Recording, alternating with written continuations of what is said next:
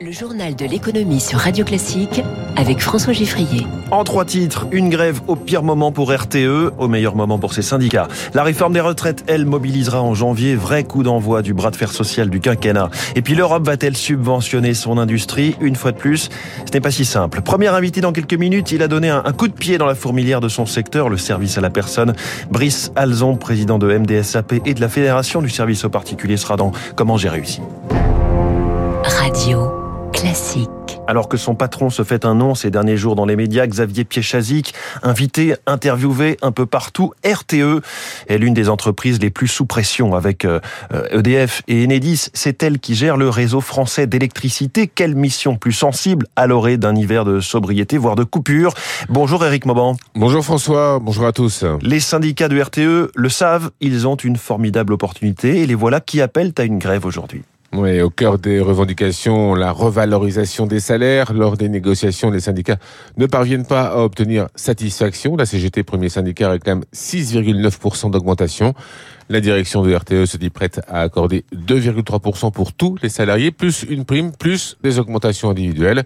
Une dernière séance de négociation est prévue demain. Les organisations syndicales entendent bien mettre la pression pour obtenir gain de cause. Ils ont pour cela choisi la bonne semaine car les températures descendent sous les normales de saison.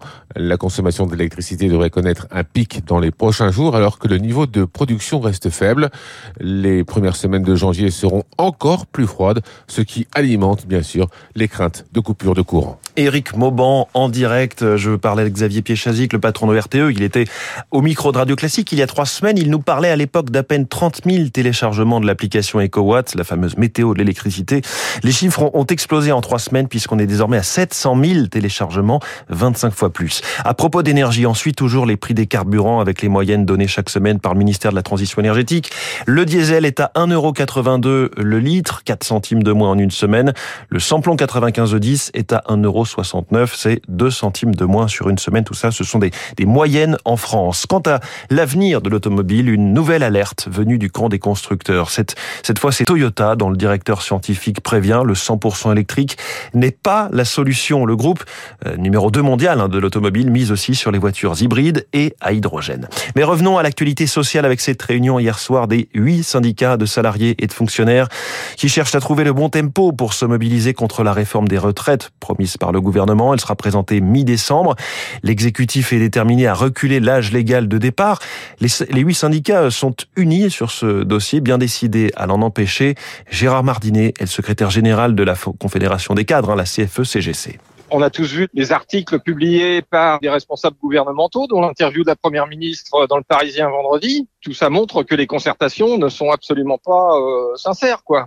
C'est-à-dire on nous amuse à nous faire venir discuter alors que tout semble quand même bien décidé. Si le gouvernement tient à s'entêter, et nous, on rappelle notre détermination à, à, se mobiliser sur une réforme qui est infondée, qui pénalise les salariés et qui est injustifiée. Il a le même actionnaire que Camailleux et a peur de subir le même sort. Gosport passera-t-il l'hiver? La question se pose car le parquet de Grenoble a convoqué la direction pour étudier en détail la situation financière de Gosport. Une audience est, prévue le 19 décembre. Cela pourrait laisser 2600 employés hein, sur le carreau. Ça, c'était euh, chez Camailleux. Faut-il redouter le même sort pour Gosport? Écoutez ce qu'en pense Franck Rosenthal, expert de la distribution. Ça me paraît fondé, euh, surtout quand on connaît l'histoire de GoSport, qui, euh, quand euh, ça a été repris par son actionnaire actuel, au groupe Casino Rally, perdait de l'argent depuis plusieurs années. Donc la situation financière était pas bonne à l'époque. Donc on peut s'interroger sur la situation financière d'aujourd'hui, surtout après ce qui s'est passé sur Camailleux. L'audience qui va y avoir le 19 décembre va être l'heure de vérité, parce que soit l'actionnaire Hermione People Brands arrive avec des éléments financiers probants, et auquel cas ça va rassurer tout le monde et tout le monde va passer de bonnes fêtes, soit il y a des problèmes, effectivement, des rumeurs de cessation de paiement, et donc il vaut mieux le savoir le plus tôt possible de manière à éventuellement agir. Autre dossier sensible en ce moment, c'est le bio avec l'ouverture aujourd'hui des assises de l'agriculture et de l'alimentation biologique. L'occasion de mettre en avant les difficultés du secteur. Le bio est victime de la baisse du pouvoir d'achat. Panier de plus en plus cher, hein. le consommateur se rabat sur des produits abordables à tel point que certaines enseignes ont retiré les fruits, les légumes ou encore les viandes bio de leurs rayons faute d'acheteurs.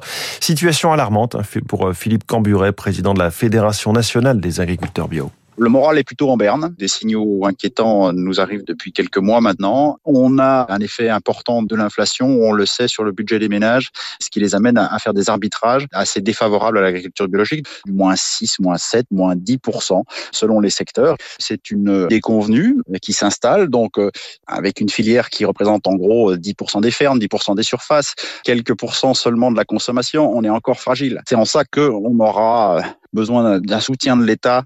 Cette phase de transition euh, alimentaire et à la fois écologique est en mouvement. C'est cette dynamique-là qu'il faut absolument euh, conserver. Il est 6h43. Un conseil interministériel transatlantique hier soir, mais peut-être pour pas grand-chose. Hein. Les représentants de Bruxelles et de Washington ont dîné, mais en marge des discussions d'éventuelles exemptions euh, accordées à certaines industries européennes dans le cadre de l'Inflation Reduction Act, ce fameux plan américain à 370 milliards de dollars qui arrose de subventions les productions made in USA, ce qui attire donc les usines et les emplois au détriment de l'Europe, du protectionnisme hein, face auquel les Européens cherchent une réponse euh, calibrée, comme l'a Ursula von der Leyen.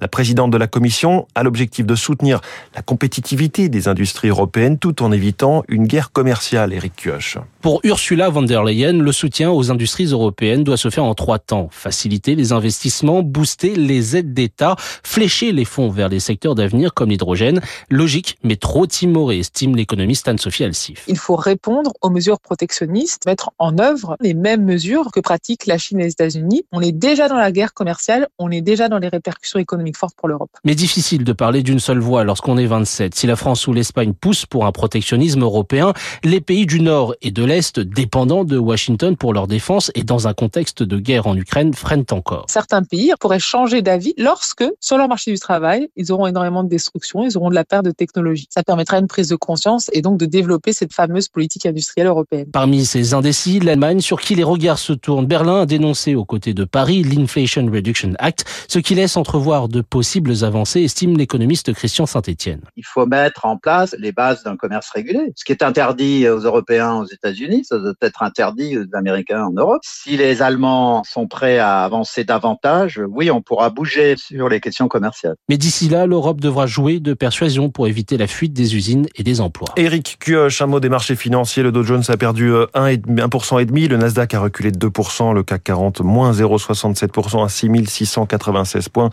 En ce moment à Tokyo, le Nikkei progresse de 0,37%. 6h45 dans quelques secondes. Comment j'ai réussi